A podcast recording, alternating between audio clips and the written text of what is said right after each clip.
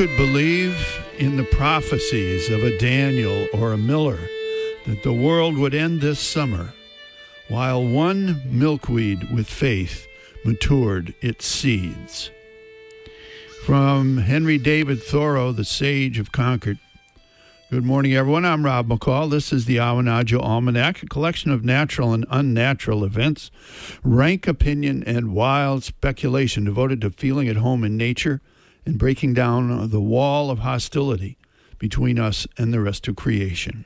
And this is the Almanac for July 11th to 18th, 2014, the full buck moon.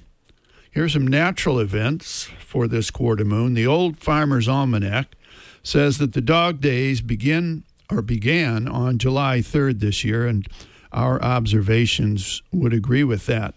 These hot, muggy days usually last from early July through early August, and late in the day often bring a cooling wind off the water drawn by rising hot air over the land, followed by a final flourish of thunder showers rolling down from the mountains to the sea.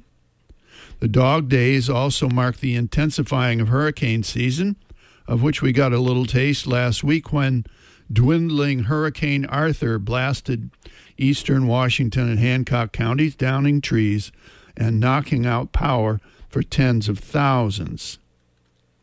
Summer life of every kind is at its height, with every grass, shrub, weed, and tree growing so fast you can almost hear it. It's also the height of the tourist season, with thousands of hardworking Mainers steaming lobsters and hot dogs, waiting tables, making beds, and catering to millions of vacationing out of staters who rightfully think of Maine as a little bit of heaven on earth. It is, after all. Field and Forest Report In the fields, we see tall and sweet smelling valerian in bloom wafting its soporific perfume far and wide and drawing vigorous pollinators from near and far. Also in bloom on the edge of the woods are wild viburnum and sumac, rhus species. There are so many varieties of these that your commentator is at a complete loss to tell precisely which ones are currently in bloom. But one thing is sure the bees love them. Also blooming now are Queen Anne's lace, Daucus carota, or sometimes called wild carrot, and black eyed Susan, which is a type of echinacea. Critically important this year is the common milkweed, Asclepias syriaca, which is essential to the life cycle of the iconic monarch butterfly. If you have any milkweed, please Please do not cut it down or in any way interfere with its growth. No milkweed, no monarch. Sad to say, I haven't seen one of these this year, many other kinds, but no monarchs. If you've seen them, please let me know. And here's a mountain report. These days, Awanadjo belongs to the hikers from near and far. Check out the parking lots at the trailheads and see that people come from countless places to climb her rocky slopes. And meanwhile, the year round inhabitants, namely the red squirrels, scold and chatter themselves hoarse at what they consider to be intruders on their turf. Also, all good wishes to Wendy and Mark, married on the mountain this week. Here's a rank opinion. We were at our Moose Island field station when the left flank of Hurricane Arthur blundered into us.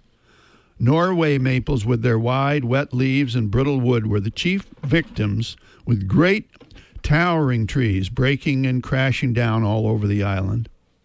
But it was a marvel to see how neighbors pitched in to help each other with the hardships of the storm and the cleanup after.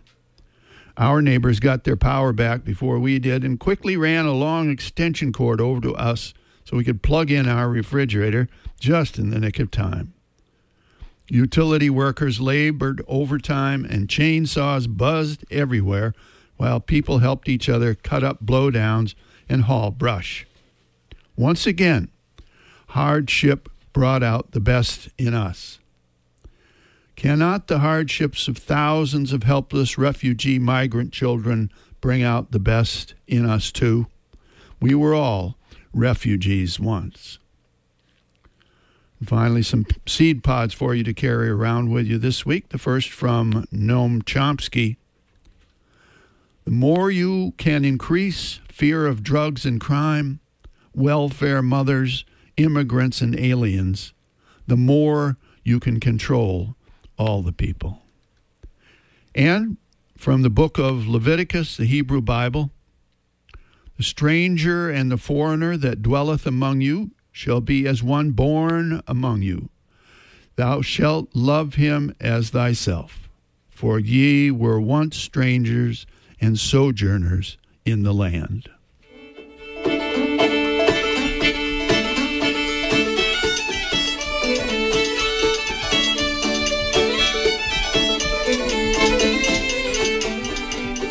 Well, that's the almanac for this quarter moon, but don't take it from me. Go out and see for yourself.